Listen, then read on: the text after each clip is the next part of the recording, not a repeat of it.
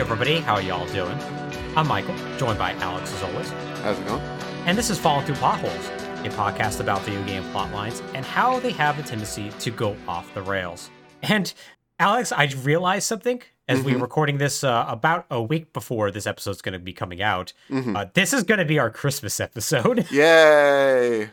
and we're going to spend it talking about Silent Hill Ascension. Konami and Genvid's Christmas gift to all Silent Hill fans. Mm-hmm. Such a Christmas gift that they're technically going on hiatus for the, the holidays. Yeah. Which, I mean, that's good for their workers. yeah, no, that that is probably the right thing to do. it is the right thing to do. Uh, yeah, I think they're taking like a two week break or something like that. Mhm. But um, yeah, uh, this is part. As we, I guess we just basically announced, this is part three and our final part for now of Silent Hill Ascension. Uh, we're going to be talking about the plot of the first three episodes. Uh, currently, there are seven available. Uh, and we're not going into the rest of them for reasons that I will get into here in a second. But Okay. If you want to listen to the first two episodes, uh, where we go over the development history of both of the history of Genvid, the company behind all of this, the brief history of Silent Hill franchise, and also just all the products that preceded uh, Silent Hill Ascension, uh, you should check out parts one and two. They're a really good time, in my opinion, and there's quite a few, uh, quite a few really silly stuff involving the metaverse in there if you want to learn about it. But if you're just for the plot, you've come to the right place. So, Alex, my understanding is you have not consumed any sort of like plot or videos from Silent Hill Ascension. No, and in fact, until we started recording these episodes, I thought it was a live action series. so so I hadn't even actually seen it. No, it's an Unreal Engine 5 product somehow. Th- though that's five? yeah, apparently. Oof. Okay, so that's that's where the floor is, huh? Okay. Yeah, they, they could have gone with UE4, but no, we're gonna gonna go with that UE5. Why not? Yeah. So we're only gonna be doing the first three parts here today, and the reason being is kind of a twofold reason. Mm-hmm. one, you know, Christmas is coming up, and you know, as part of the chance to get the, all the episodes out, uh, only had a little bit limited amount of time to do, uh, uh, basically two episodes as opposed to three, because uh, this first three parts, the first three episodes of Silent Hill Ascension are the longest, Mm-hmm. uh, fifty-one minutes, forty-eight minutes, and thirty-nine minutes, respectively. Mm-hmm. So that's a that's a lot that I had to watch, and I went, okay, we maybe need to just like kind of slow down here. And two, we're gonna get the point across of what this is. Mm-hmm. This is not a finished product, and in fact, I think they're technically only about six weeks in of something that is going to be. I think it's going to be about seven to eight months now. Originally planned for six months, so we're only going to be scratching the surface of the plot, which means what I am actually going to be doing. Uh, actually, before I even get to that, the way I watched these episodes was via Silent Hill Ascension's website. They don't actually show you the decision points in there. Mm. You can go back and like beforehand, and, like look up like like after the fact, like look up like what decisions were made, but Right. uh, you don't know what decisions are actively happening in the moment, much less seeing any of like the quick time events or anything like that, or getting the names of the NPCs who show up. Mm-hmm. Uh, so what I am going to do, Alex, is that I have decided to commit myself to watching as much Silent Hill Ascension as possible while it's actively airing. Mm-hmm. So expect future episodes Oh boy. As I get enough material to be like, all right, let me talk to you about this dumb thing that happened and this dumb QTE I had to do. Uh, so yeah, sometime next year we're probably gonna do like two or three more episodes of this, unless it's absolutely terrible and boring, in which case we will never speak of this again. but yeah, with that, Alex, are you ready to talk about the plot of Silent Hill Ascension? boy, am I. So, once again, to give you the idea about this, these are 90 to 120 second snippets that are stitched together to make seven or nine episode snippets that eventually are all stitched together to make one long weekly episode. If that sounds confusing and disjointed, it is. Yay. So let's talk about chapter one, a miss. So a miss starts with a man in a like a library. He's like short black hair and whatnot. He's just making mm-hmm. like little wicker men to put in his little fun diorama, his little horror diorama. Mm-hmm. That lasts all of like a good 40 seconds or so before we cut to another scene in Pennsylvania in a town called Hope's Junction. we see a woman's voice talk to another woman named Joy about how the pain will hurt, but a foundation will make her free as she tells her to repeat the words I am blighted. My words are woe. My deeds are rot, but I am not lost. By hallow blade I draw out affliction, and I am made pure. This woman, whose name is Rachel, then slashes Joy's hand, and Joy looks very upset about this. so, by the way, when she slashes her hand and draws blood, uh, there's no blood on screen. Nobody ever suffers wounds or anything like this. Okay. It's really, really strange, Mm. given these are all pre-rendered, and they theoretically could have done that. Mm-hmm. So, after Joy's, after Rachel slashes Joy, she goes, "Oh, hey, I need us to slash you more. The, the, the therapies aren't working." and then is like, "This is kind of dumb." I just want to leave. But Rachel's like, you can't leave because the oath has to be finished. So Joy pushes Rachel down to escape, but then all of a sudden that causes a Silent Hill monster to show up and just murder the hell out of Joy. Uh, Uh, uh, In case you're wondering what a Silent Hill monster is, a Silent Hill monster is either a like a man-shaped object or a dog-shaped object that usually is gross and fleshy and covered in barbed wire. right. So we're gonna be saying the word Silent Hill monster an awful lot throughout all Mhm. of this, by the way. Fair. So we then cut to Norway, Okay. where we see an older man come home after hunting rabbits. Uh, this man is Carl, and he is a grandfather.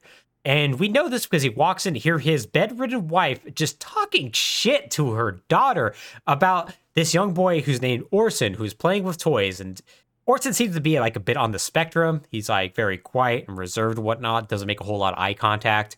And the mother, like the grandmother, is like, he is useless. He just pay, plays with dolls. Not like kids in my day. Absolutely useless. just like my husband, who is useless. And so, like, after just like constantly like just talking shit about this child, uh, the um the child's mother, a woman by the name of Astrid, just goes like, "All right, no, I'm I'm out." And like Carl's like, "Well, don't you want to stay for dinner?" And she's like, "He's no, talking shit about my kids. I'm gonna just go now." So Carl tries to defend uh, his wife Ingrid, uh, but then Ingrid angrily summons her to uh, summons Carl to her room. Uh, we see that basically she's on like a ton of pain medications, uh, and like is incredibly sick and just an incredible asshole just to everybody, including Carl, who Mhm. she calls Carl a coward who just constantly hides and actually loves somebody else. And like, wow, you're just waiting for me to die to run off with her. And Carl just kind of ignores her and just tells her that he's gonna go handle the wolves outside. Um, because they live on a farm, I should point out. Mhm. Uh, Carl basically seems like he's a very avoidant personality Uh-huh. In general. So like there's like a little bit of truth in Ingrid's words here, and that's Mhm. something that's going to be kind of a recurring theme with a lot of characters in this game. They're avoidant of like tough situations and actions, and will instead lie their way out of them, either to themselves or others. That Mhm. is a running theme throughout this. Now, outside, Carl hears his grandson and walks into the mist, only to hear his wife get attacked by a Silent Hill monster. And then he is casually chased by another Silent Hill monster. like he does the most casual little run to get away from him. It's real nice. Mhm. So Carl runs into the house only to end up in a dirty hospital filled with Silent Hill monsters that he runs away from. After which he wakes up in his house and finds his wife dead. And then title card Silent Hill Ascension. This is the most coherent set of scenes that are going to be in this entire thing. Do not get used to it. Cause like the pacing so far is really abrupt, but Mhm. that's Carl scene in particular is not completely off the mark for Silent Hill. It isn't, no. And like if I remember correctly, it's even like cut in a way that actually makes sense. hmm Like they go from scene to scene without just like a gentle fade of black. Because I think zero decisions are being made here and zero decisions Mm. are being voted on. I think Uh-huh. this was the first ever snippet that was shown. Okay. Hard to say because they've all been comp- compiled since then. Right. Uh, and so because of that, I think they could actually cut this in a sensible manner. Unfortunately, everything past this will not be. Okay. So, back in Pennsylvania, uh, we find out that Rachel is now being surrounded by a bunch of people in like a boardroom as they question her what happened to Joy. These are members of the Foundation, which is a cult founded by a man named Radcliffe like 200 years ago that is there to basically stop the blight. It's time for cults. Yes, here comes cults. So, uh, there's a bunch of people in this cult. Uh, there's a bunch of NPCs who are uh, basically like all have like vibrant hair and weird mustaches that they should not have. Um, all staring incredibly blankly because once again, the avatars in this are animated in such a way where they had clearly had to take an account for a bunch of different styles of characters, and so they're Mhm. very very wooden, and their Mhm. skin doesn't quite look right compared to everyone else. So they they basically stand out like a sore thumb. hmm There are other characters that are more bespoke, though, that do fit in, like Xavier, an older black man who um, is like, uh, how do I describe him? I don't know how to describe him. He has like short gray hair, and he's very tense. He's a very tense person. He's like the leader of the foundation, except he's not the leader of the foundation. hmm He might be just the leader of the Hopes Junction like segment of the foundation, hmm even though it doesn't seem like they exist anywhere else. Right. Yeah. Now he is assisted by his second in command, Kirsten, who is an um, Asian woman who basically just fucking hates Rachel. she thinks Rachel is the worst thing in the world and just exists to get anybody killed. Um, and like, uh, describe Rachel too. Uh, Rachel is uh, full name Rachel Hernandez. Uh, a Latina woman who uh, basically like just like wears like a short button down shirt and whatnot, um, and is uh, married to a man named Eric, who's also a member of the foundation, although he's only an initiate who just barely got into, inducted into the whole thing. hmm That's our like main cast for the foundation that aren't avatars. So Rachel's being brought in because Joy died under mysterious circumstances.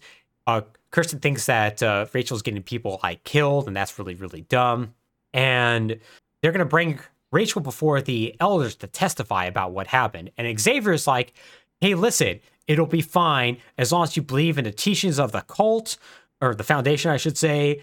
Everything will be okay because you are the chosen one. You're the one who's been chosen by the purifier to lead us out of the darkness.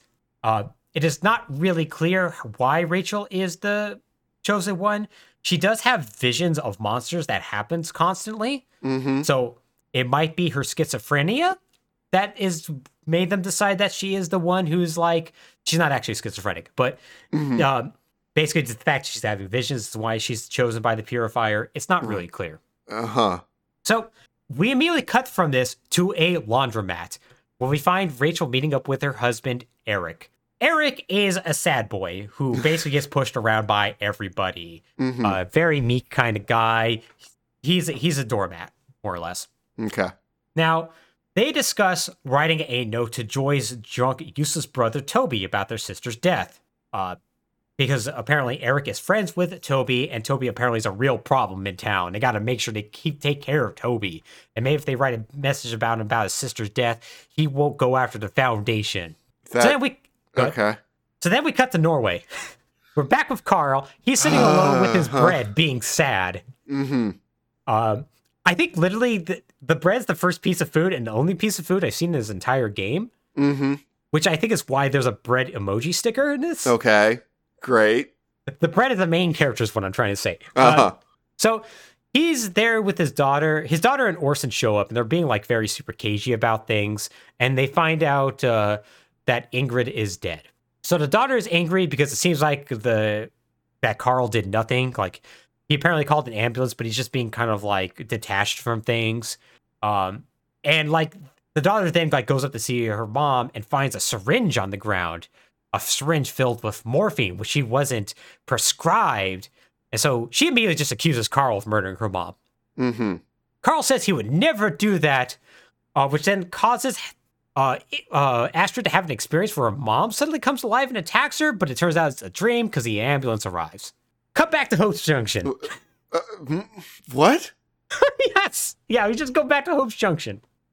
Do you see where this is like a very disjointed mess? Yes, I'm sorry. So, okay. So speaking of The Walking Dead from last episode, Mhm. one of the problems The Walking Dead ran into uh, as it went on was what its writers called boomerang storytelling, Mhm. which is basically jumping back and forth between characters from week to week and leaving off each week with a cliffhanger for that character and then immediately jumping to a different character. Mm. This feels like that, but it happens every 10 minutes, which Oh, is 10 minutes is- exhausting. 10 minutes is charitable, Alex. Uh huh.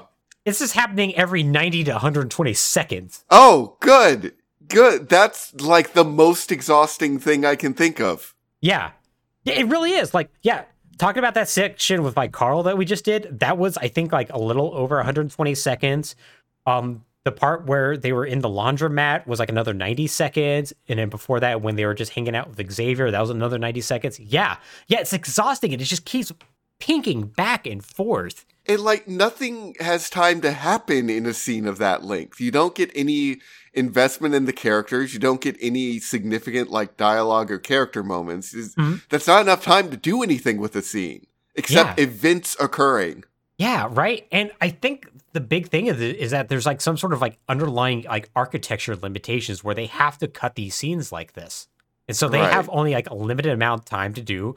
Then they have to cut and then go to another scene. And then because of that, you have things like, yeah, like people storming out of a house, but then the very next scene, they're back in the house. Like it's really weird.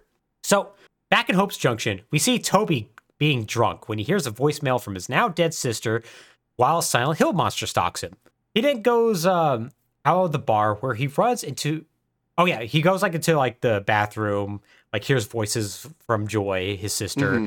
and then goes back out to the bar where he runs into Rachel's husband, Eric, who's like, "We need to talk," because it turns out Eric is like Toby's one friend. Everybody in Hope's Junction hates Toby mm. for reasons that are not immediately clear. Now, so like uh, Toby is like, "Yeah, we do need to talk. Get my sister away from the cult." And then Eric's like, "Oh, uh, yeah, uh, she, she's dead. And so Toby is like, whoa, whoa, whoa, what? Mm-hmm. Like, I, you got to tell me what happened. And then Eric, a dipshit, hands him a pamphlet for the dumb cult instead. He's like, there's a poem on the back. Maybe you'll find comfort. What? yeah. What, what does that mean, Eric? What's that mean, Eric? my sister is dead. Why did my sister die? Here's a poem. that doesn't answer anything, Eric. So Toby doesn't like this, so he punches um he punches Eric, mm-hmm. uh, who then tells no one in particular that he's fine. They're friends before walking off, and the scene ends. What? yeah, I know, right? like I'm trying to see what they're trying to do through the lens of what Silent Hill is, mm-hmm. and like I guess the idea is there, but like character writing exists. Yeah. Yeah. And it's important. Yeah, you know, actually, I, I seem to have recorded this actual interaction. Would you like to see it? Yeah, yeah, let's see this. Because oh my god, I'm I'm having trouble even envisioning this. Yeah, I, I think this kind of needs to be seen to believe. And we'll we'll definitely uh play this during the episode as well. I uh Need to talk to you. Yeah, you do. Your wife is pulling my sister deeper into her goddamn cult. And it needs to stop. She's dead. Rachel? No. Your sister. Joy. No, no, no. Joy's fine. I just heard from her. I'm so sorry. I am. What do you mean you're not sure? Rachel said it was some kind of accident. Wanted me to give you this. What the hell is this supposed to be? It's a prayer. For you. From the Foundation. Rachel thought it would bring you some. I don't know. Comfort. C- comfort? Are you fucking kidding me, Hernandez? She said Joy would have wanted you to have it. hey! Take that shit out! What the hell does Rachel know about what Joy wanted? It's okay. It's fine. We're friends. I, I, I don't. Right? No one's, like, space of mind was consistent for five seconds in that scene. no, it wasn't. like, nobody's nobody had two lines that made sense going from one to the other. yeah, it's incomprehensible, isn't it? It's incomprehensible. Like, like here, have a I guess fact check myself a prayer, and it's like mm-hmm. just looking at a piece of paper. Like, why would you do this? Punch. I just say, oh, we're fine. Gonna just turn around and awkwardly walk off. And other guy awkwardly sits down on a bar stool and stares into the middle distance. Like, yeah, it's everything about like how the animation is, like to like the actual narrative in there. Like the voice Mhm. acting seems like fine. I guess that's the one thing I could say it's, about it's it. It's okay. But yeah, it's that is every snippet, Alex, is something like that, except with usually less Oh. action than that. It doesn't. It doesn't. It hmm Yeah, it's not great. like okay. The biggest problem I'm hearing about this is that nothing has time. Mhm. Silent Hill. Si- Silent Hill One starts off pretty like fast paced Mhm. because it's supposed to be like you have crashed into this town. It's deserted. You don't know what's going on, and then suddenly monsters appear. But in general, Silent Hill kind of works best when it is slow and building. And I'm not going to say contemplative, Mhm. but it lets like things linger and mysteries sort of fill the space. hmm This is like, there's a monster. That's scary. Okay, now we're going to talk. Okay, now we're going to go to a different character on the other other side of the world. Oh no, there's a monster. Hmm. And it's like, what? We don't have time to get into it with anybody. Yeah, yeah. This is this is totally not served by the fact that yeah, it just keeps popping back and forth so constantly. Because yeah, you're right. You don't. There seems to be like something undergoing, like the relationship between Eric and and Toby, but you don't really know that at all. You just it just seems like Eric is just like an idiot who just like, oh no, your sister died. Here's a prayer. Oh, got punched. I'm gone. Which is yeah. It if they just like had a couple scenes back to back with these characters, hmm like, and it, they sort of do it like in fits and starts. Like the very next, actually no, very next scene they don't. But um, hmm next scenes with a different set of characters. I thought it was. I was wrong. Um, they occasionally do do this in fits and starts, but they Uh-huh. never commit to it. And since they're popping constantly back and forth between literally two different countries, hmm um, yeah, it makes it just seem that much more disjointed. So, speaking of all that, we're now back with Rachel. As she goes into the Foundation meeting room where she sees a Silent Hill monster, only for it to disappear as Xavier and Kirsten walk in. Xavier claims it was a vision, a gift that Purifier has given her. Also, apparently, once again, they talk about Radcliffe as the founder of the Foundation and how, you know, he talked about this in his writings and all that. Hmm Krista thinks this is dumb as hell and that Rachel's just going to get everyone killed. But and it starts to questioning Xavier, who's like, "No, I'm just keeping the whole town safe. We have to go with Rachel." While Rachel's like, "Man, it's my fault that Joy's dead," but Xavier is like, "It's not your fault. Fault Joy died. She just didn't believe hard enough. she just didn't believe hard enough that she would not be murdered by that Silent Hill monster." So they talk about Toby and how he doesn't want to join the cult, and so he should be dealt with. Also, apparently, Eric, being an initiate, is asking too many questions and needs to be put in place. What? Yeah, apparently, uh, initiates are not supposed to know about the inner workings, but he keeps asking questions like, "Hey, why do we keep going to these meetings?" And also, and like, why is our daughter being involved in the meetings when she's like seven? You know, stuff like that. Uh huh.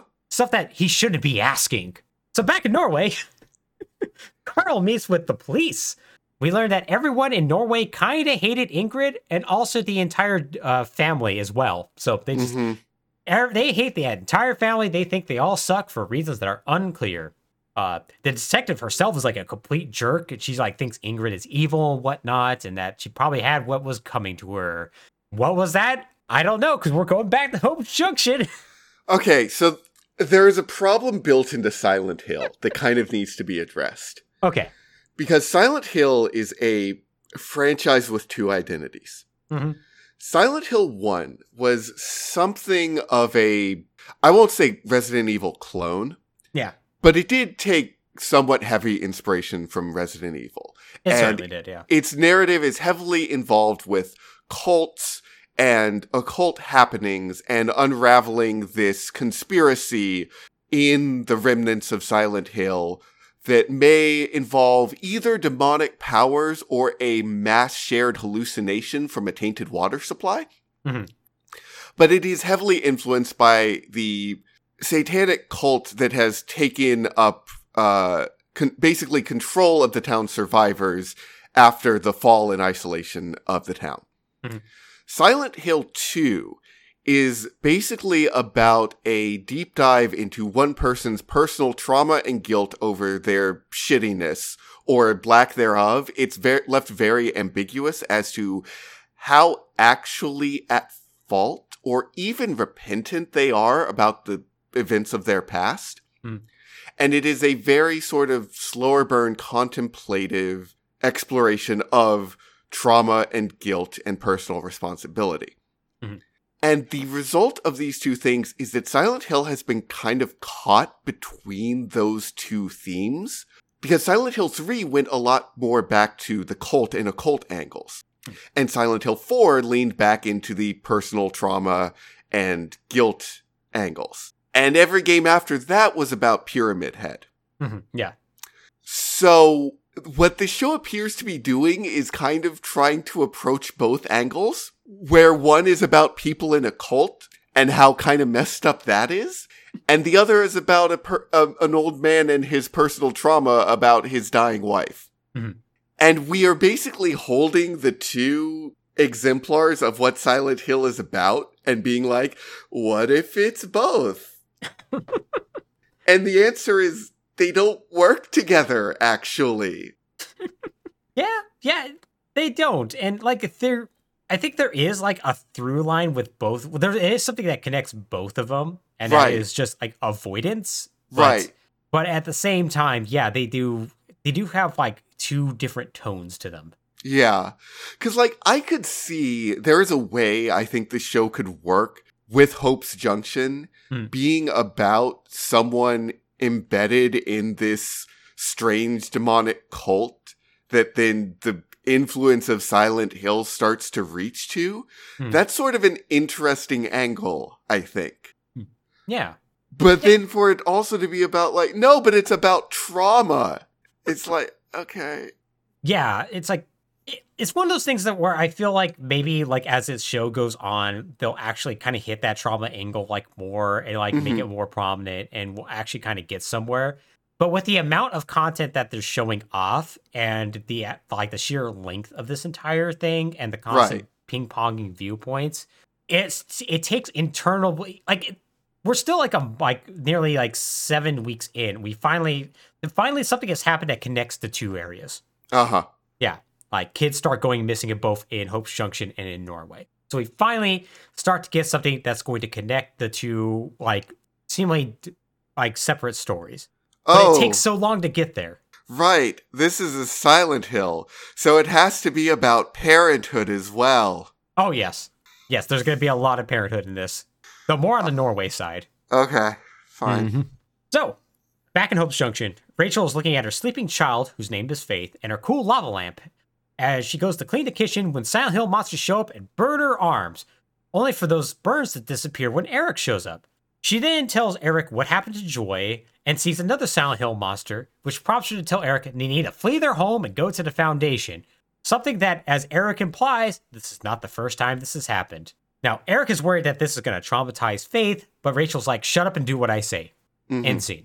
Back with Toby, he is wandering through the forest drunk at night, listening to old voicemails. That's when he hears Joy, who tells him he never cared about her, and that's why she joined the cult.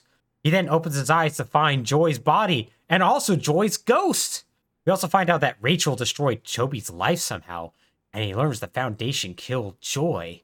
Ghost Joy then tells him to burn, da- burn it all down, which is not clear if he, she means the town or the Foundation, but whatever. She then Mhm. disappears.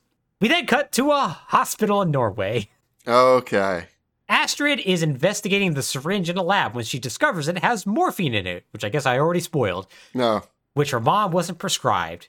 A teacher then calls and tells her Orson has bitten a student and has to stay at home for a few days. A man then with a with bright uh, hair comes on in and is like, "Hey, I have a sample for you. Oh, there's something going on with your son. Maybe you should be harsh with your son." And then the scene immediately ends. Okay. So there is something with the scene I do want to highlight, and I actually do Mhm. want to show you another clip about it because there are constantly decisions that are being made in this episode, right? That are Right. community driven, and there are almost always three choices, Mm-hmm. and it they are like I was worried that it wasn't going to be clear like what decisions were being made at what moment, and then this scene happened, and I went, "Oh no, it's exceedingly obvious what scenes are what what decisions are going to be happening." Mm-hmm.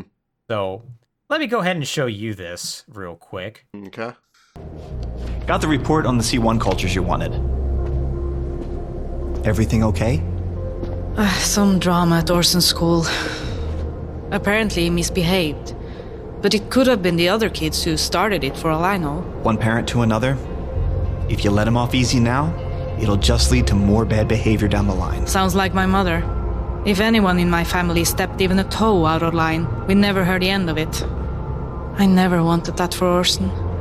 And he's so impressionable at this age. It takes a lot of work to not become our parents.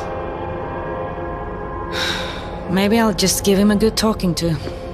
In my experience, lectures are sometimes not enough. In one ear, out the other. What would you do? Something he'd understand. Like taking away his toys. He'd hate it. And I'm not sure I could handle the tears.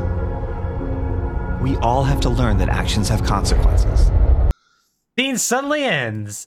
Uh, So yeah, you can see how very clearly what the 3 Mhm. decisions are in there, right? right. Yeah. They just like set him up in this like very awkward manner of like, well, you should be harsh with your son. Oh, maybe I should talk with him. What would you do? Maybe you should take his toys away. Those are the three decisions. You could vote on them now. Yeah, it's and like you could. It, it's very funny like how obvious like the NPC characters are in that. yes. Once again, Yes, like incredibly. yeah, just bright orange hair with white t-shirt. 'cause that's one of the few options you have. As he talks about one parent from another. Trust me, I'm totally a parent. mm-hmm. Uh yeah. It's it's great. So now we're back with Orson as he's hanging out with his grandfather Carl. Oh no, Carl walks in and he sees uh that he's with a woman named Ava. Uh, Ava is a younger woman who basically like lives with her mom, constantly gets kicked out, and Carl's just totally cool with her hanging out. Now, what they like, Carl's like being like nice to his grandson and whatnot, and we find out that Ava lost her grandma around the same age Orson did. Uh, Orson then asks where his grandma is, and Carl tells him she's dead. Carl then tells Orson he needs to go check on the farm if he'll be okay by himself. He then says he'll play as Zane, the man in the fog. Back in Hope's Junction. Like again, I feel like either of these stories have potential, yeah. but there's just nowhere near enough overlap in what's going on or what their themes are or like their mood or anything to Mhm. try and run both of them. Yeah. Yeah. It really isn't, right? And it feels like they only have two because they need to cut to one so they can resolve the voting with the other. Mm-hmm. Yep. Yeah, you're you're totally uh, you're totally not wrong about that. which means that they can't be brought into line because if they were to sync up, then you would have the problem that they are here to solve. Mm-hmm. Yeah, yeah. That's uh, that's the real. That's like another like issue with like the voting that I really didn't think about. It's like yeah, they have to like kind of like slow burn it a bit, Mm-hmm. but like they don't like do it significantly enough, or at least not significantly enough when viewed back to back like this. hmm Like I'm sure that like they set up the decision for like one episode snippet, and then the next day they resolve it. Right. But like when you're viewing it as the compilated episodes, it's more like, okay, two scenes happen and then they resolve it. Mm-hmm. And it's like, okay, well, why couldn't you just do these back to back where it would make more coherent sense? Right. Yeah, it's it's not great. It's not great. So back in Hope's Junction, Faith tells her mom that it sucks to be at the foundation, and she's like basically complaining. And Rachel tells her the story of the stone castle and how the purifier kept them safe. Xavier then calls her the chosen one again, and Rachel brushes it off, saying, Yeah, she's protected, but what about her family? What if Krista is right? And Xavier angrily tells her Krista is wrong and that the elders will help. How will they help? I don't know, because we're back in Norway. Why is Krista here? Krista is such an asshole throughout the entire she thing. just naysays the foundation's entire like theology and practice. yeah. But they're they're getting mad about Eric asking questions? Yeah, well, Krista's like, you people are idiots. Rachel's not the chosen one. All the Chishis are stupid. Yeah. Krista is the second of, in command to Xavier as well, which is what makes it even funnier. And it's gonna be like it's gonna also be like later established like Xavier like trusts Krista far more than he trusts Rachel, and it's like Why? why? But you just said she was wrong. Yeah, yeah, you just did, but no, no, it's she has she believes the teaching zone. It's like, does she? I'm not convinced of that. Oh, it's real great. It's real. Great. Chris is my favorite thing about this sh- this entire show. Um, and we're not going to get into the, like this episode, but there's like later scenes where she's just like actively is trying to break up marriages and just like do all sorts of all sorts of stuff. And it's like, hell yeah, Krista. Um, so back in Norway, Carl's playing with Orson when his daughter shows up. Uh, Astrid, the daughter, tells Orson about him biting the kid while Orson ignores her. Uh, she then tells him doing bad hurts the people around him, and that he shouldn't be like uh, like your grandmother, uh, his grandmother, I should say. hmm So this is like the one time where the scenes actually flow to another where uh, it involves the same people because we then just cut to downstairs in the same house with a slow fade to black, but still at least the same same house. Ingrid and Carl talk about the syringe, which then causes Carl to get super angry and defensive, saying her death wasn't his fault, which causes a Silent Hill monster to show up while he's being berated by Astrid. He then sees that the Silent Hill monster is behind Astrid, so he throws a cast iron pan at it and nearly, almost nearly hits Astrid, who thinks she's getting the pan thrown at her and angrily decides to leave while Carl pleads for her not to go. Back at Hope's Junction, we're at the mm-hmm. laundromat while Faith is playing an arcade game in the dirtiest laundromat in the world. This laundromat is so dirty. In like mm-hmm. every other scene, it seems to be like Eric trying to clean it and failing to do so. but yeah, the entire family is here. It's Rachel and Eric. Um, as uh, Rachel starts to hear voices, and a head screams at her from the laundry, launder, like one of the laundry machines. hmm Uh, Erica is then like, "Hey, let's go home," and Rachel says, "No, let's get our stuff and go back to the foundation." Which seems to imply that they were at the foundation and then have left to go to the laundromat for some reason, but now they're going to go back to the foundation instead of going back home. hmm And Eric's like, "Tell me what's going on," and Rachel tells him, "No, that would break my oath." What? What? Yeah. What is her oath? I don't know, because we're back in Norway. Ingrid is hanging out in Carl's house when she finds another syringe. She invites the detective back over and gives us the detective the syringe, hoping to uncover the truth. This is, by the way, is after she had stormed out of the house. Mhm. She just kind of came back, I guess, and just hung Right. out. So, back with Carl, he's looking at a dead carcass out in the woods. When the detec- detective shows up, tells her him he, she just got the evidence to put him away. Carl then tosses the detective, saying that she was here to arrest him. He she would, and then she tells Carl confess because the truth will come out sooner rather than later. Back in Hope's Junction, Rachel. Okay. say- He- Here's here's the problem. yeah, I'm bored. yeah, right. I Yeah, like it's not. e- It is not even the problem with the story structure. Mhm. That is a problem. The problem is that nothing is actually happening. yeah, Like we're just jumping around people being crappy assholes. yeah. We are. And then some monsters show up to be like, oh, guilt and trauma.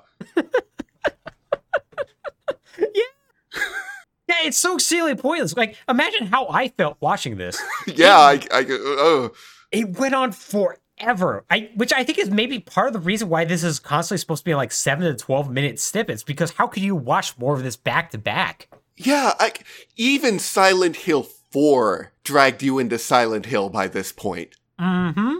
It takes until episode three before they end up in Silent Hill. Silent Hill is where you're supposed to be confronted by your shittiness. Yeah. We don't need to spend this long in the real world going over it. Mm-hmm. Yeah, you really don't. But nope. Apparently, apparently for this first episode, you absolutely do. All right. Yeah. So we'll just skip to the end of this episode. Essentially, No, Rach- yeah, you, you can keep going. I'm just saying that, like, man, this is a boring way to tell a story. It really is. But like, yeah, end of this episode, Rachel proceeds to ex- basically explain to the elders, who are all NPCs, that um, hey, no, it's not my fault. I don't know why Joy died, and the elders are angry because they are not pleased with her because her faith has wavered, and that this order's been around for hundreds of years, and they're going to do a ritual query to figure out what happened. And then the main elder says, "We must stop the withering." And that since Rachel's been seeing it, Rachel needs to take someone along with her to do a ritual that she has a strong bond with it. And that could be either her husband, the only person she has a strong bond with, Krista for some reason, or the Huh? Grand Elder. yeah, right? Wait, wait, the choice isn't between her husband and her daughter? No, it's not. Just her husband, Krista, or the Grand Elder. I think his name Barbara? I forget. What? Wait, that doesn't what that doesn't make any sense. Yeah, I know. It doesn't, right? She, need to have she'd a only care if one of those people died. Yeah. You have a strong bond with Krista because you want to murder her. Just like not inaccurate. That's how the episode ends. So, episode two, Blight. Oh, okay. What? Blight starts in Norway, where Astrid is looking at cultures in a dirty lab when Carl shows up. He is upset that she gave the detective the syringe, and also finds out that apparently Astrid doesn't trust Carl with her son Orson, since she thinks he killed her mom. Back in Pennsylvania, Toby is getting drunk. Someone explains to Toby how cults work, and he needs to stay away from the Foundation, and that something big is going down next week. Apparently, this lady gives him three options to talk with Eric to get the information about the event, like talking to him, lying, or beating him up. In the bathroom, Toby hears a lady throwing up and sees scary pills and runs out of the bar. Back in Norway, Carl's getting drunk in a bar, getting being sad and he's about to get charged with murder. This is an ice bar, by the way. The bartender tells him that he needs to talk with the police because they'll see reason because he's a narc. That or keep the information to himself. Okay, so funnily enough, this is like one of the first times I'm as- actually hearing choices happening. Yeah, Because up till now, other than like that one thing with Astrid, I was like, what what choices have been there to make? Yeah, and part of that is my fault because I've just been Uh-huh. skipping to like whatever choice they actually did make. Right. It's- these ones were so exceedingly obvious, even more than like Mhm. the scene that I showed you, that I was like, okay, this this NPC is literally telling Eric is like, well, maybe you could talk to him, or you could use his emotions to manipulate him, or if need be, maybe you just need to threaten him. And it's like, okay, those are three choices. Yeah, boy, man, I love it when I ask my bartender for advice and he gives me three wildly different stances on how to deal with my fellow human beings. yeah, yeah, they're just like, yeah, so wildly different. It's like, oh, you know, when I have a problem with something, I like to talk them out. I like to talk it out with them. But sometimes I prefer to just beat them up in the face. Mm-hmm. Okay, yeah, that seems like a sane person. Yeah. Yeah, it's like, all right, cool. Are you a Borderlands character? Like, what? What's going on here? Do, do you have any personal stance on like which of those is a better approach to take as a person? I don't know. How about we ask like 200,000 people? They probably will. They'll probably give us an an- like a, a a choice that is not going to be the worst possible choice. yeah, yeah. It's they're so it's it's just so funny how they just like phrase these choices. Like, It's wild. It also, but and it also creates this this problem of which character are we following right now? uh, Toby Toby. or Carl. What? Actually, Carl. Yeah. Oh, Carl. What would Carl do? What is Carl's character for handling a situation like this? sometimes what they'll do in a scene is that like Car- like Carl, for instance, will give the choice of being like, I don't know. They probably will think I'm crazy. Maybe I shall keep it to myself. And then the bartender's like, Well, if you don't tell them, then I will. So I suggest you do this. That's like the opposite problem of okay, then there's not actually a choice. Yeah. Like people are going to find out. Yeah, it's um like this is maybe one of those choices that it's gonna just be immediately retconned like later to get them onto like whatever story beat they want to be on. Yeah. And also, it still doesn't really tell you Carl's character Mhm. because Carl's character is decided by however many people are watching and vote on this. Mm-hmm.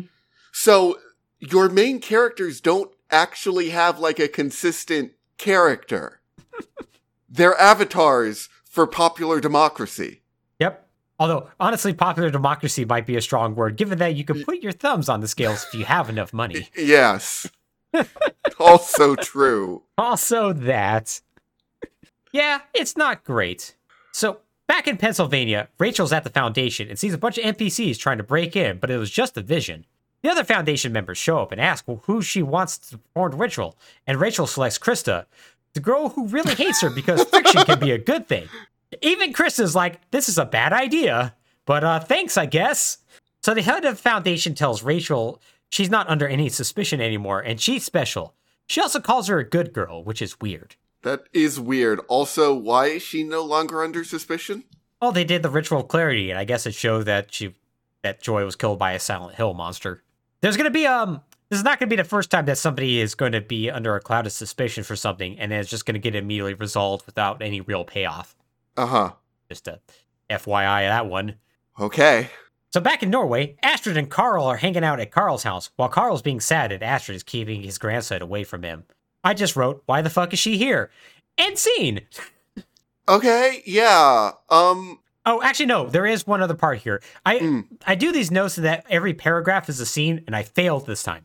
So we find out that they're talking about whether or not Britt, uh, Astrid's sister, should come home and come to the funeral, but she apparently doesn't want to because she hates her family.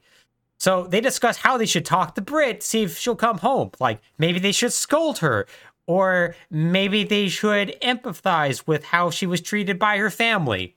Wonder what choice will be made. Anyways, Okay. Sorry. Who who is discussing this in this scene? Astrid and Carl. Astrid hates Carl. Why is she talking to him? Exactly right. Why why is she negotiating this with him? It, yeah, right. Yeah, she starts out the scene being like, "Yes, Orsa's gonna stay away from you until I know I could trust you."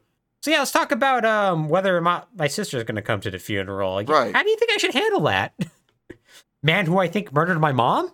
And also is probably the source of Brit's trauma Yeah, from the sound of it. Yeah.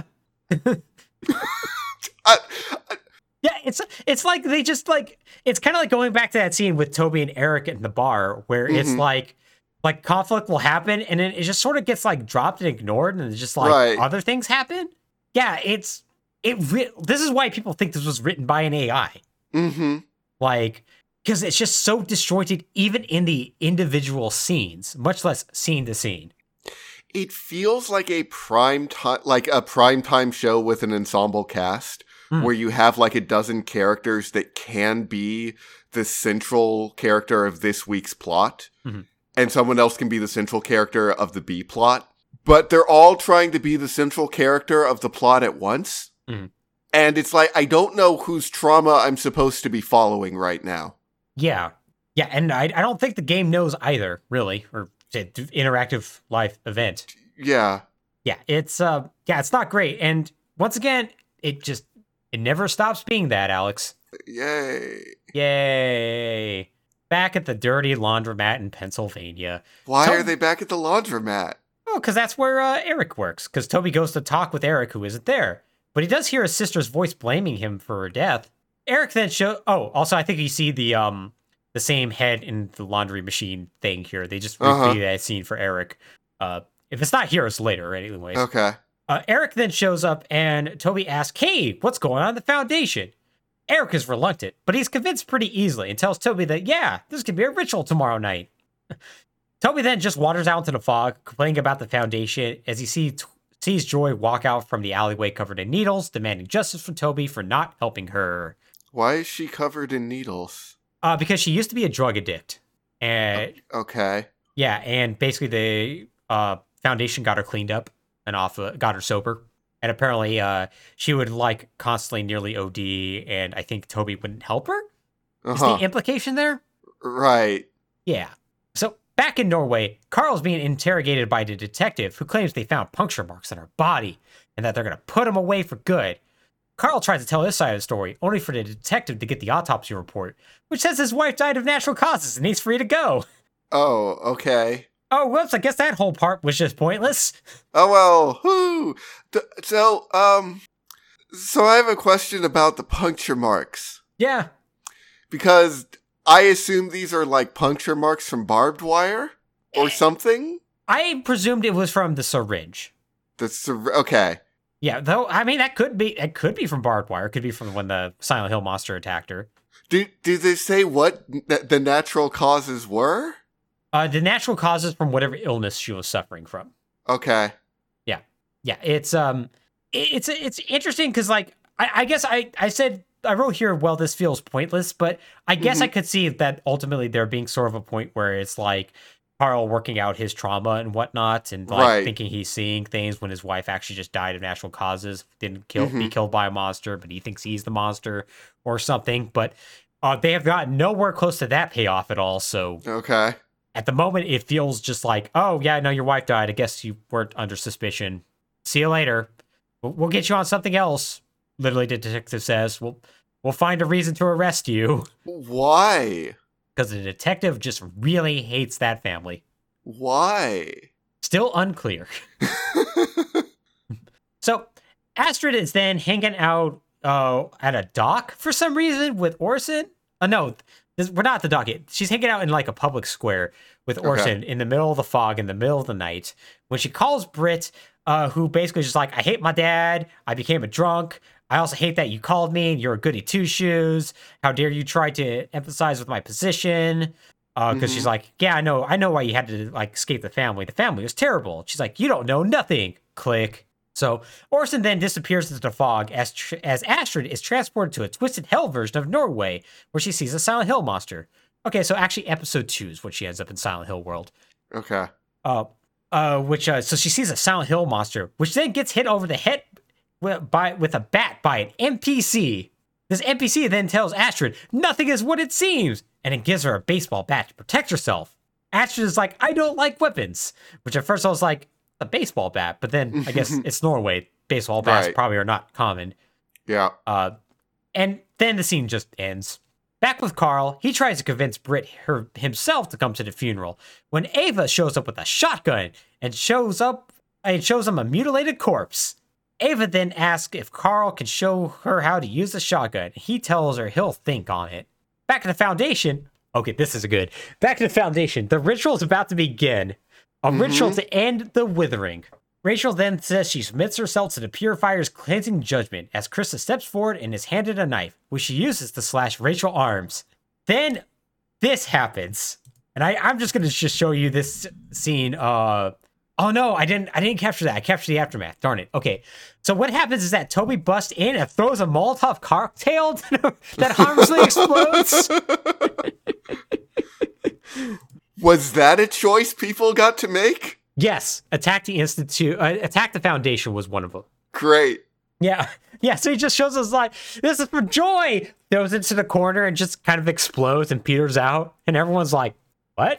Wait, he didn't throw it at anyone? nope, just throw it to the corner of the room. Oh. Yeah, Oh.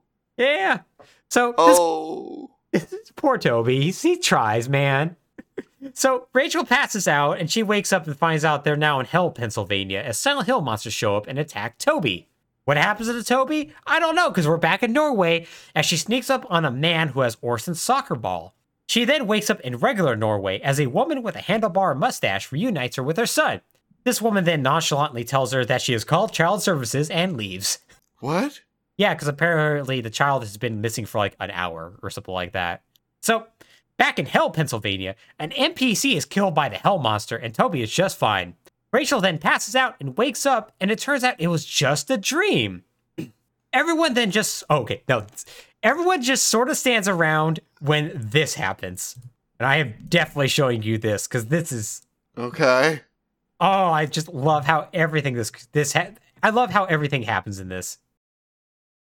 Rachel! Are you okay? You were screaming.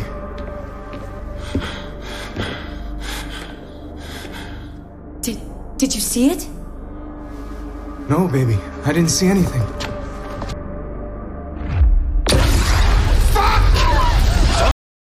What? Wait, what? What? What is what does that mean? What does what mean? A dude just what? Well, yeah, because the fire was going on. The Molotov cocktail like set the room on fire, and everyone's just like, "Oh wow, that was cra- Rachel. You okay?" She's like, "Do you see any of the monsters?" And they're like, "No, we didn't." And they just awkwardly stare at each other, and they're like, one guy's like, "Fuck, fired." no one else cares about the fire, but this man's like, "I am prepared." oh, Oh, this show is clown shoes. it really is. This is Oh, Oh yeah, it's so good, man. It's so good. Like, I try to give writing leeway and see what they're trying to do, and I think I can kind of see what they're trying to do, but it doesn't change the fact that the way they're doing it is objectively bad. Mm-hmm. it really is. Because, like, how do you put together that scene and see how, like, nobody's reacting to the fire except for this one random person and, like, go, like, okay, no, this is, um, This is good. yeah, this is good. We're not even going to address the Molotov cocktail being thrown, or at least not immediately. No. Yeah. Yeah, it's, it's, it's bad. It's so, so bad. Well, also just the way that that initially started is Toby shows up, throws a Molotov cocktail at nothing, and everyone just sort of goes, huh? And Mm-hmm. Yeah. then Rachel just passes out. Yep. Like, okay. hmm Like she didn't pass out from being too close to the burst of fire, and it's, she just passed out. Yep, yeah, she just passed out. It was ritual related, I guess. I don't know. She got slashed, and all the knot blood that came out of her knot wounds uh, right. caused her to pass out from a not anemia. Yeah, it's not. It's bad. It's bad. But the scene continues. Okay. Um, because everyone realizes they're supposed to be angry and starts yelling at Toby, who turns Uh-huh. out also saw the Silent Hill monsters. In fact, apparently everyone but Eric did. Uh, wh- what? Yeah. so Krista is angry at Rachel because she is clearly cursed, and the head of the foundation tells everyone to go home and rest, which is why the very next scene they're just arguing about this more in the library. What? Why the library? Well, well, it's like the library of the foundation, I should say. Uh, okay. Yeah, it's not like they go and hang out the public library, which would be funny, but Right. Yeah, yeah. Krista's like the only one here who's like reacting with any sort of sense because she's like incredibly angry that like Rachel's supposedly anointed by the purifier, but Toby just firebombed him, and we're not doing anything about this. Mm-hmm. Okay. Yeah, that's fair. Yeah, and then like Rachel's like, I'll talk to Eric about Toby. Meanwhile, What? yeah, How is that the solution, Rachel? because Eric is like Toby's only friend. When we last, and of course, when we last saw Eric, he was very busy being very friendly with Toby, and by very friendly, I mean Toby was punching him. Right. I. So, meanwhile, Toby is buying alcohol when Joy shows up again and accuses him of always running, including what, from what happened at the mill. So, I guess something happened in the mill that's caused the entire town to blame Toby for all of its problems. Which Uh-huh. Toby responds by saying he'll make it right by telling the whole town the fuck off. Um, Toby's going to have zero follow through with this. Or, mm, that's a lie. He Hmm. will. He will have follow through with this exact one thing. He doesn't have follow through with anything else. Okay. Back in Norway, Ava and Carl are burying more mutilated corpses as they try to figure out who was doing this. Wait. Should the police not be involved with the mutilated corpse problem? To be fair, I think they're like corpses of animals. Okay. Yeah, because Carl talks about Still? his ghost disappearing. But Still. yeah, yeah. Like Carl just talked about, it's like, oh man, Ash just talked about setting up cameras so we could see who's doing this and what have you. But uh, yeah, Ava tells a weird story at this point about taking a dead rabbit home to perform an autopsy. That's really creepy. And Ava Okay. then asks why everyone hates Carl's family when a Silent Hill monster shows up. Carl shoots it and tells Ava to go home. Back with Toby, he has more visions and voices of joy. She then vomits a Silent Hill monster who turns into Rachel and he runs away. Literally every scene of Toby by himself is him being like, oh God, my sister, she hates me. Mm-hmm. It's interminable. It's interminable. Back with Astrid, she's hanging out at some dirty dockyards when she meets with Child Protective Services. okay. Back at Rachel and Eric's home. Oh, for, I mean, the scene goes on, but it, it is it's pointless, Alex. It's right. pointless. Okay. Um, Rachel is mad at Eric for telling Toby about the meeting. She's so mad at him for talking to Toby and taking and being taken advantage of. She's like, "How can you have Toby take advantage of you?" That she now is immediately going to take advantage of him to talk to tell him to talk to Toby and get him to back off. At the bar, Toby is getting drunk and drawing pictures of naked Silent Hill monsters, saying he's going to blow the lid off the foundation. Eric then shows up and buys Toby a drink. He tells Toby if that if going after the foundation is something he's going to do, well, it's going to get people hurt. Which Toby is like, yeah, great, I'm cool with that. I hate the foundation. Mm-hmm. So Eric's like, well, what about my daughter? My daughter might get hurt. And then, like, uh, Toby, I counters like, if you stay at the foundation, your daughter's going to get hurt. And then they have a big old argument about it, and they basically part on bad terms. Back with Rachel and Xavier, Xavier wants Rachel to recruit Toby to the Foundation by any means necessary. Why? What? Funny. What? That's, that's what Rachel says. Rachel's like, uh, Eric, uh, not Eric, Toby hates me. And Xavier's like, but I believe in you. You could do this. And Rachel's like, do I really have to do this? And Xavier's like, this isn't a choice. This is an order. Yeah. And it's like a really weird because the decision point is like really obviously made out of like what you could do is like you could appeal to his humanity. You could also be angry with them and use your anger to convince him. What? Yeah, it's bad. What is this cult? I don't know. They're trying to stop the withering by doing blood rituals, but it's not really explained like how long they've been doing this or if the withering has ever showed up before or what's going on. Their whole thing seems to be like, hey, we help people get clean and also help stop Silent Hill monsters, but also not really. Yeah, they the Silent Hill monsters seem to be happening a lot. Yeah, they really seem to be. And they're going to continue happening as we go back to Norway, where Carl is chopping wood when he hears a gunshot as Ava is practicing shooting. Carl then agrees to teach her how to shoot. He tells her to aim for the head, which is not good advice on shooting, as I might, No. as I point in here. Carl then hears a window break and he goes back home, where he finds Meta trying to break into his home. Meta, by the way, is his dead wife's sister. And the episode ends. Okay. Episode 3 Penance. So it starts with Astrid walking with Orson to get ice cream, which he's psyched about. But then the fog rolls in and Orson is scared and they run through the fog. Back with Carl and Meta, he tells Meta that somebody else killed his wife, which Meta's like, I 100% believe you, Carl. Absolutely. Don't worry, I'm here with you, and everything's gonna be fine. Like Meta, like very strongly starts to come on to Carl, and Carl's clearly into it. Mm-hmm. Um, so that's uh uncomfortable. Mm-hmm. So Meta basically came to town the second she heard her sister had died because you know obviously she needs to be there for Carl, and uh, definitely not that she saw an opportunity. Not at all. Right. Also, apparently Astrid doesn't like her, probably for the fact that Meta keeps trying to get with Carl. Right. So back to the laundromat, Eric and Toby are having a talk about how Rachel is using Eric. Eric then tells him to leave, he, which he does, uh, Mhm. and he starts wandering the streets drunk, claiming he's going to leave town when he finds a Silent Hill monster and runs away scared. You can tell this is like the point that I stopped, like, you know, even trying to add some sort of flourish to any of like these paragraphs and like describe what's happening in the scene, and I was totally bored. It it sounds like this. Well, we have passed the point where they stopped trying to add any flourish to the monsters. Oh yeah, that too. Yes. That so, from my recollection, they initially said that this show was going to be like a slow burn, Yeah. and it would take a while for even like monsters to show up. Mhm. And it sounds like there's been at least one every segment. Yeah, the Silent Hill monsters show up actually very frequently, as it turns out. Yeah, both human and dog. I I'm also unclear what the Silent Hill monsters are trying to do. Uh, be scary and maybe kill people. They only have one confirmed body that yeah. Name, maybe two. Like it sounds like they just keep chasing like the same three people. Mm-hmm. Yeah, they'll do something that's like avoidant, and then like a Silent Hill monster will show up, and they'll go like, "Oh no, a Silent Hill monster!" and run away. Right. Which, okay, I get it. That means that, like, the Silent Hill monsters are, like, incarnations of our guilt or our uncertainty or our irresponsibility. Yeah. And when you do something bad, they come to punish you. Mhm. And, but, like, they have no effect. They don't.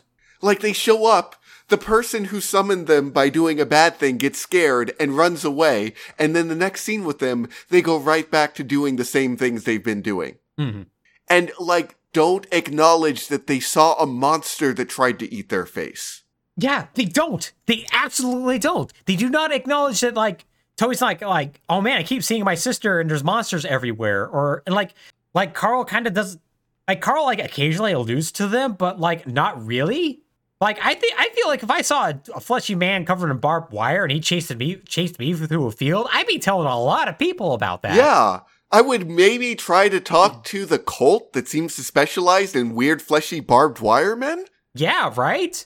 Yeah, that seems like something like that seems like something you would do. Like Rachel's the only one who does so, but even then it's like couched in like, oh, it was like a dream. Yeah, and they're like, "Oh, it's a vision from the great whatever." Yeah. Like this is the reason why once you get into Silent Hill, you're stuck there. hmm You are with the monsters in their domain and you need to deal with them. Yeah.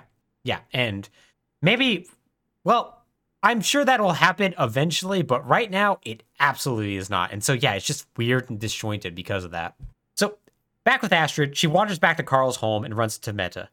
Astrid is surprised and is immediately suspicious that she's there, but she's like, whatever, I'm going to be nice with her. I'm going to help carry her bags up when she immediately drops said bags and out pops a pill bottle full of morphine. So, it turns out Meta is a nurse, and she claims, oh, you know how working in a hospital is.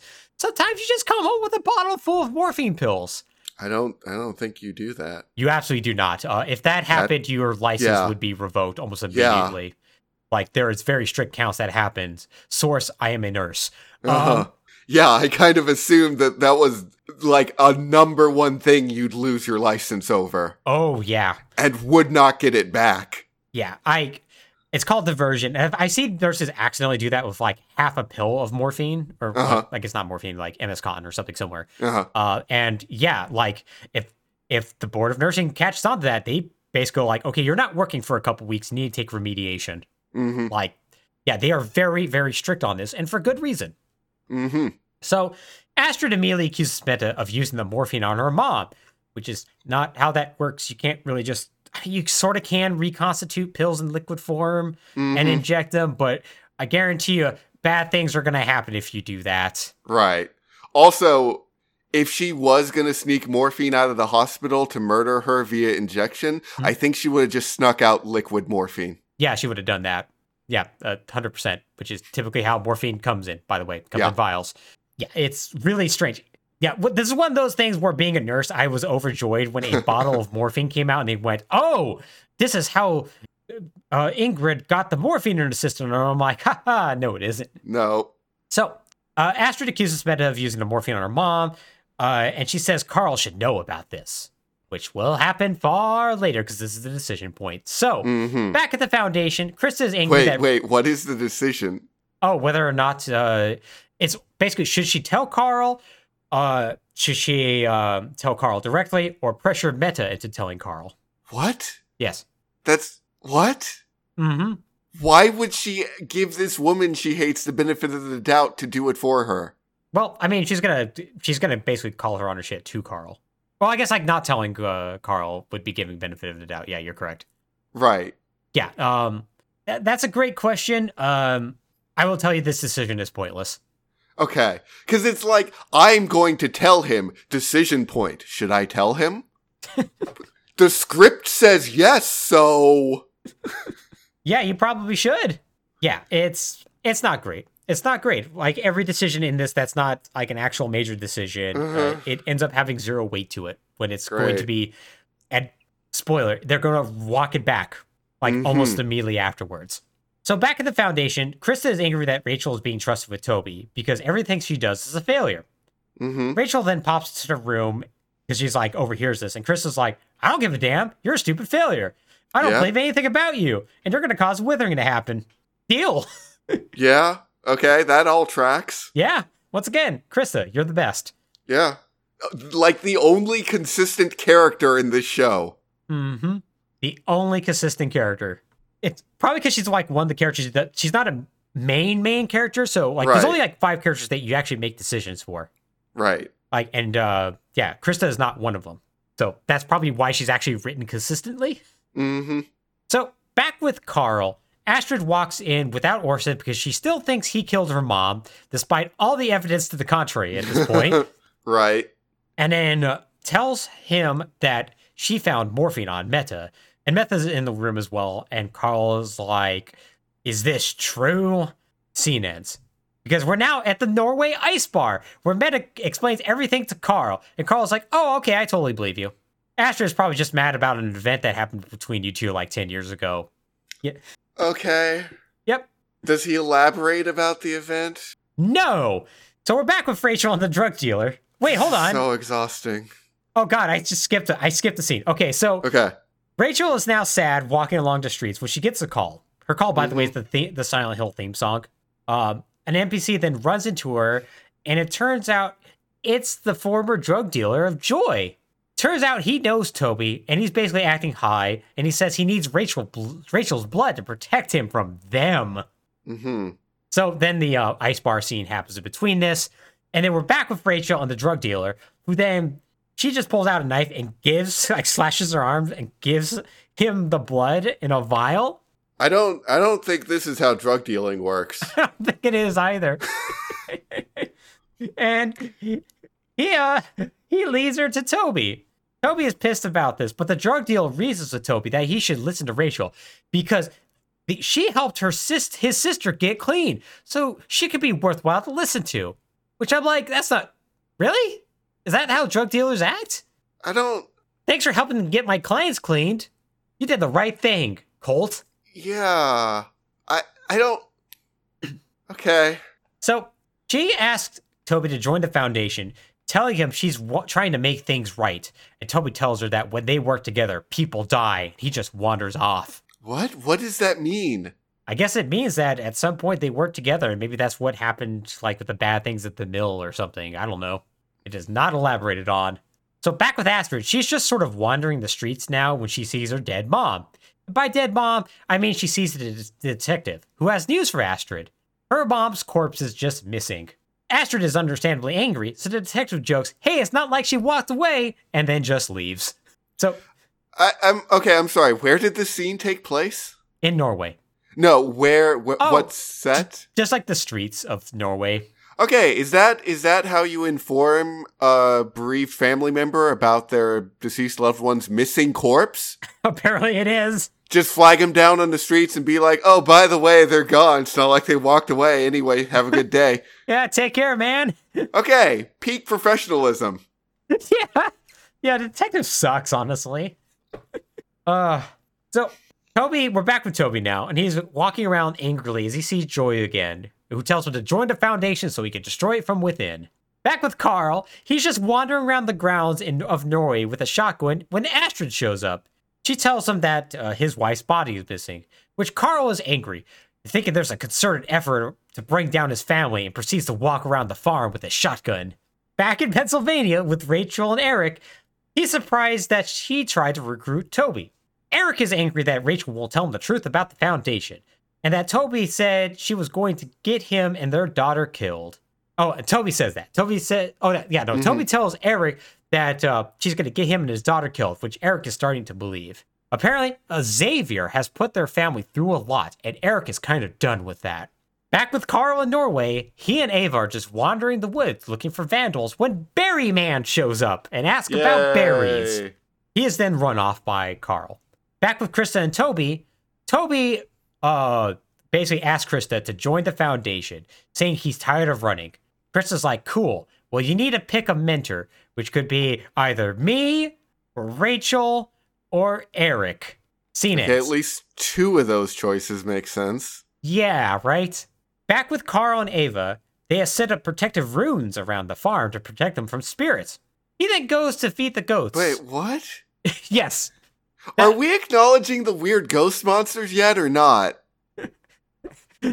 Not really. but he is going to go feed the goats and patrol the farm Sure. when he runs into Ava again and they're attacked by a Silent Hill monster, which they shoot.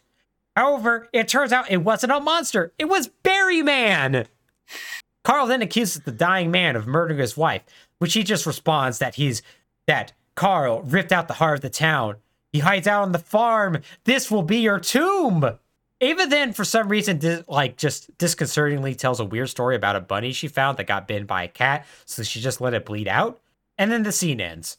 Back at the foundation, Rachel is angry that Xavier gave her a job she couldn't succeed at, but Xavier basically just calls her a failure, and Krista just celebrates. The leader of the foundation then wants Rachel's Wait. Wait, what do you mean she couldn't succeed at? Well, because like Rachel's like, you know, Toby hates me. There's no way he was going to agree to do anything I was going to tell him to do. But but but he did. Yeah, but Krista's given credit for bringing him into the foundation. Okay. Yeah, Wh- why? He just walked up to her and was like, "Hey, yeah, sounds good." yeah. That, that's. I just want to join now. Nothing suspicious at all. Yeah, it's. It, Xavier seems to come off very irrational in most of the scenes he's in. Honestly, Uh huh. And this one especially, because he's just like absolutely livid with Rachel. Like, you're a failure. I gave you a mission that you should have been able to accomplish. You should not let your faith waver like this. And Krista's just like, yeah, bitch. so the leader of the foundation then wants Rachel's daughter to participate in the ceremony, which Rachel is not down for, but is immediately browbeaten to doing so by the rest of the foundation. Back with Carl, he jo- he calls the police to let him know somebody was hurt. When the detective shows up, though, there's no blood, and Carl's just unsure if he hurt anyone, and there's like no body there, so she just sort of leaves. Uh, they don't question Ava about this at all. Ava's just not there. So back with Rachel and Eric, Rachel is angrily berating Eric for not letting their like seven year old daughter participate in some weird cult stuff. Like straight up saying, if you just applied yourself, you'd be something, Eric, and other such nonsense. Mm-hmm. Rachel then says, Hey, my word is final. We're doing this. And then Faith shows up and throws a fit about her mom never playing with her. Rachel then says, Throwing a fit is what you do to get your way, which Faith then says, That's what you do. And then Oof. slaps Rachel Damn. and then runs off. Rachel then goes into the basement looking for Faith as the episode ends. And that's where we're ending.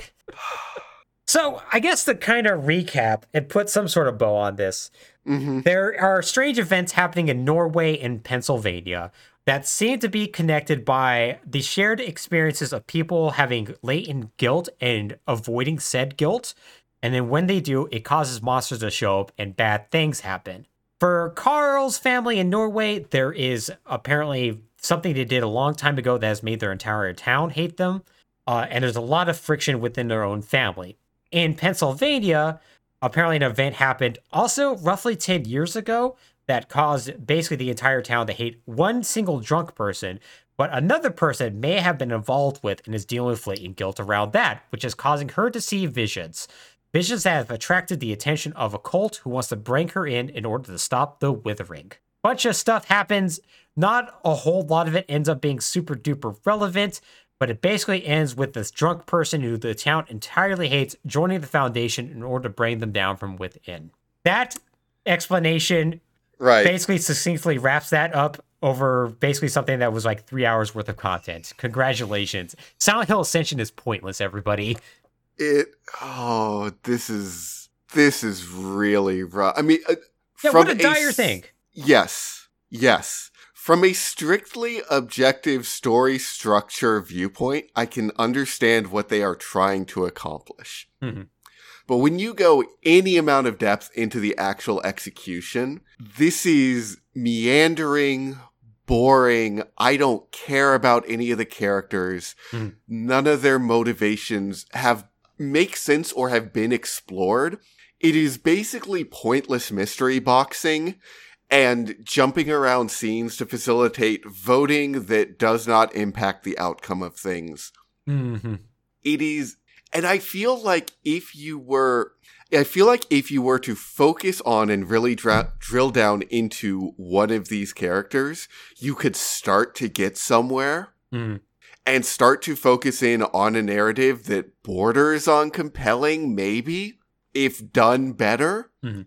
But it gets back into what seems to be like Genvid's kind of fundamental flawed mentality, Mm. which is this thing needs to keep people constantly engaged. And to do that, we need to run this every day Mhm. for six months, which means we do not have time to tell a story with one viewpoint. So we need to constantly jump around viewpoints and waste everyone's time by hammering in the same narrative themes five times over, Mhm. thereby delaying us getting to the actual point of the story. Yeah, and like every one of those, I guess not every one of those scenes, but like it, it seems like either every, every scene needs to be like a decision or a payoff, right? Right. Which means that like every scene ends like very awkwardly with somebody setting up like your decisions and whatnot. hmm And then like the next scene, like ending said decisions, and then like the scene after that, retconning those decisions to get them back on whatever desired path they want to go forward with. Right. But also, the decision is meaningless Mhm. because you lack any context about who these people are. Mm-hmm. You're just being asked to tell them what to do. And you, among thousands of people on the internet, yeah, you're just gonna say whatever sounds funniest. Yep. Yep. Yeah, and that's how you get scenes like, as we'll see later, Carl getting incredibly angry at at his grandson for not being able to see the his grandmother's body at the funeral. Uh, and then the very next scene being like, "Oh, Orson, my sweet little boy," like, like yeah, like or everything involving Carl and Meta being like, "Oh no, they discovered the morphine," and then the very next scene being like, "Oh, okay, that totally explains everything. No, you're fine." It's like, yeah, like it wouldn't have mattered if Carl had been told or not. Or like heck, Like- the scene with Carl and like the detective when he's being interrogated. Mhm. Like it doesn't matter if he tells her about like the Silent Hill monsters. He's just gonna get left off the hook right afterwards, anyways. And like nothing has consequence. And because of that, the consequences can't build on each other. Like even when it when Silent Hill is a slow burn, it is supposed to be a descent. Mhm. It is supposed to be being dragged down by the wilt by the weight of your guilt and consequences into this realm of madness. Mhm. But it's not. There is no consequence. All the guilt has already taken place over things we aren't told about. And we are just pushed towards more monsters showing up out of nowhere. hmm Yeah, yeah. It's um, yeah, and yeah, like it, it ends up like you said, feeling very meaningless in the end. Yeah, and I don't know. I, I, can tell you that major decisions do eventually happen like week six or so. hmm Like I will say that one of these characters does die at the least. Okay. Uh, so something that will theoretically alter the story in some profound ways does happen, but like in the meantime, yeah, it's a bunch of like a lot of like little little things that just don't seem to have much of an impact. Right. So I guess my only question about that is when things happen and that character dies, do we know enough to care yet? That's gonna be a great question. I I don't know. Because like right now, everyone just feels like a meaningless asshole.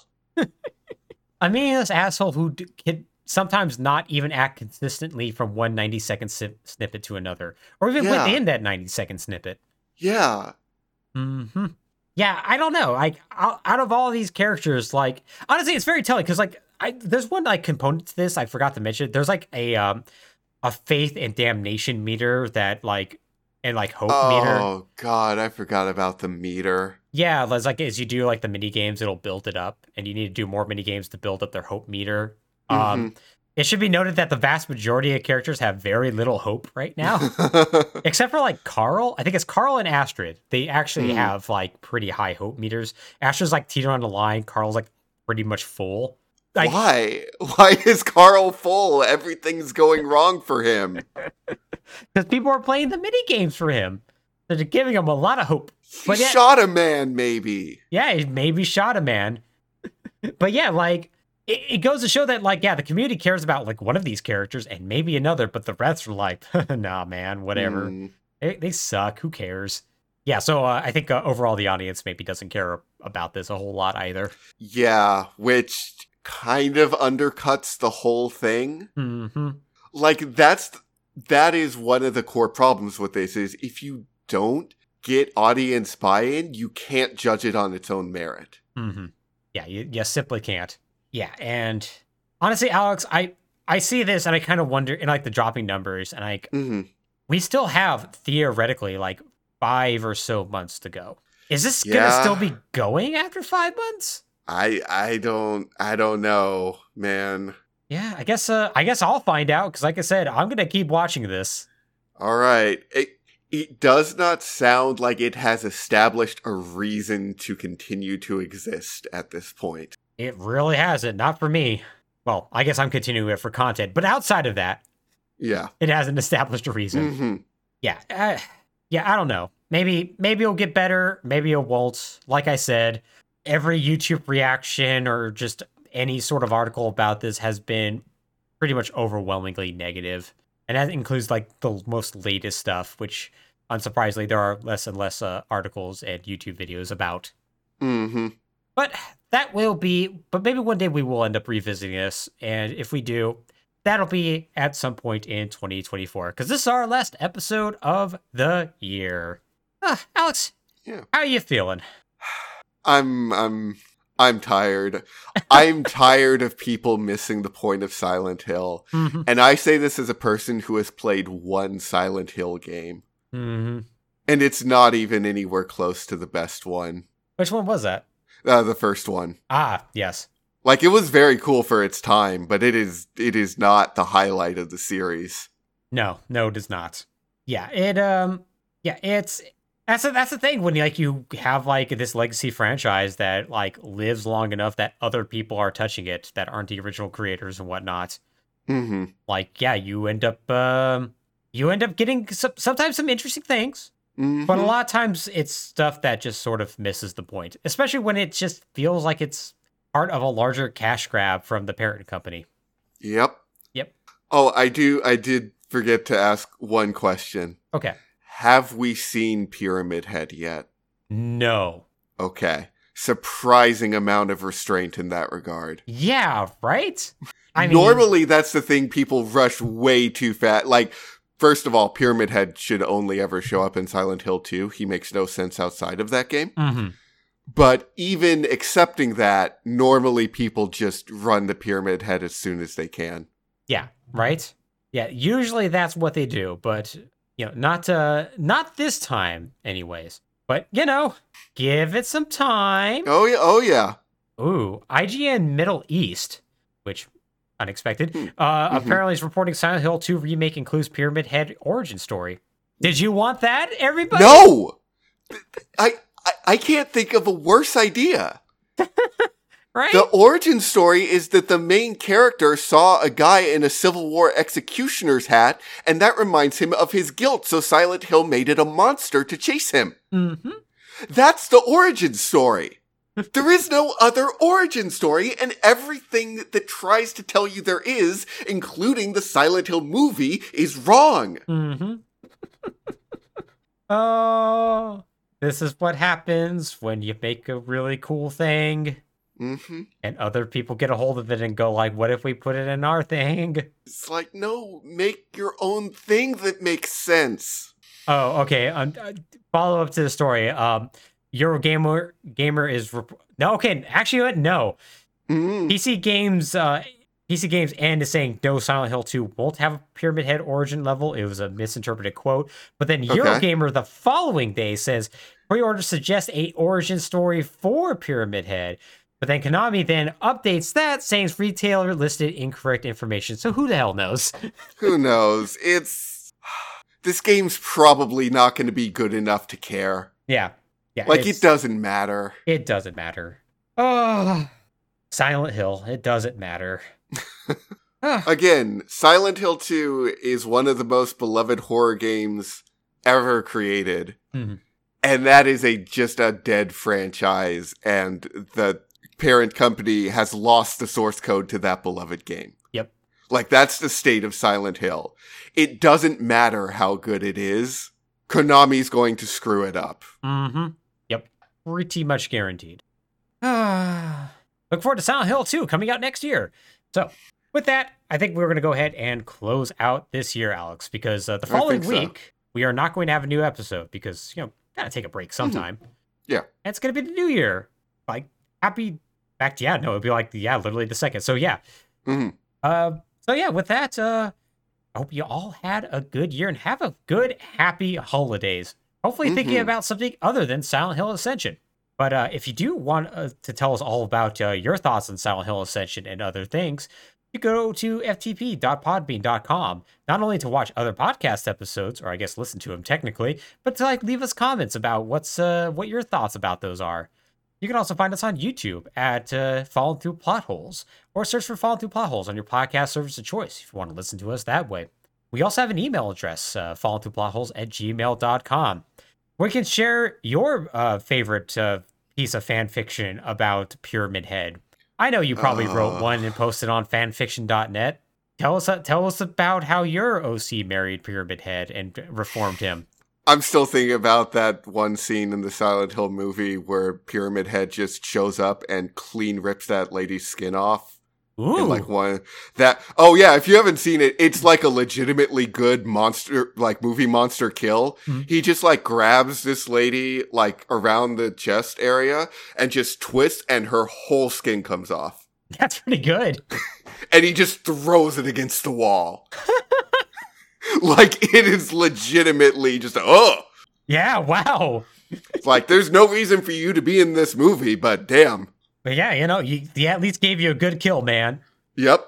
That's like that sounds like possibly better than my favorite horror movie kill, which is the Jason X kill, where he just freezes that lady's head in liquid nitrogen, smashes it. oh, that one's so good. that's that's pretty good. But yeah, I think this one this one's a contender. Yeah, sounds like it. Ah, man, good stuff. Good stuff. Yeah, heck, I mean, tell us about your favorite horror movie kill if you don't want to talk about you Yeah. know, your Pyramid Head fan fiction. That works too, honestly. But yeah, with that, Alex, hope you have a good uh, Christmas and New Year. You too. Hope it's all good. Thank you, and take care, everybody. Take care.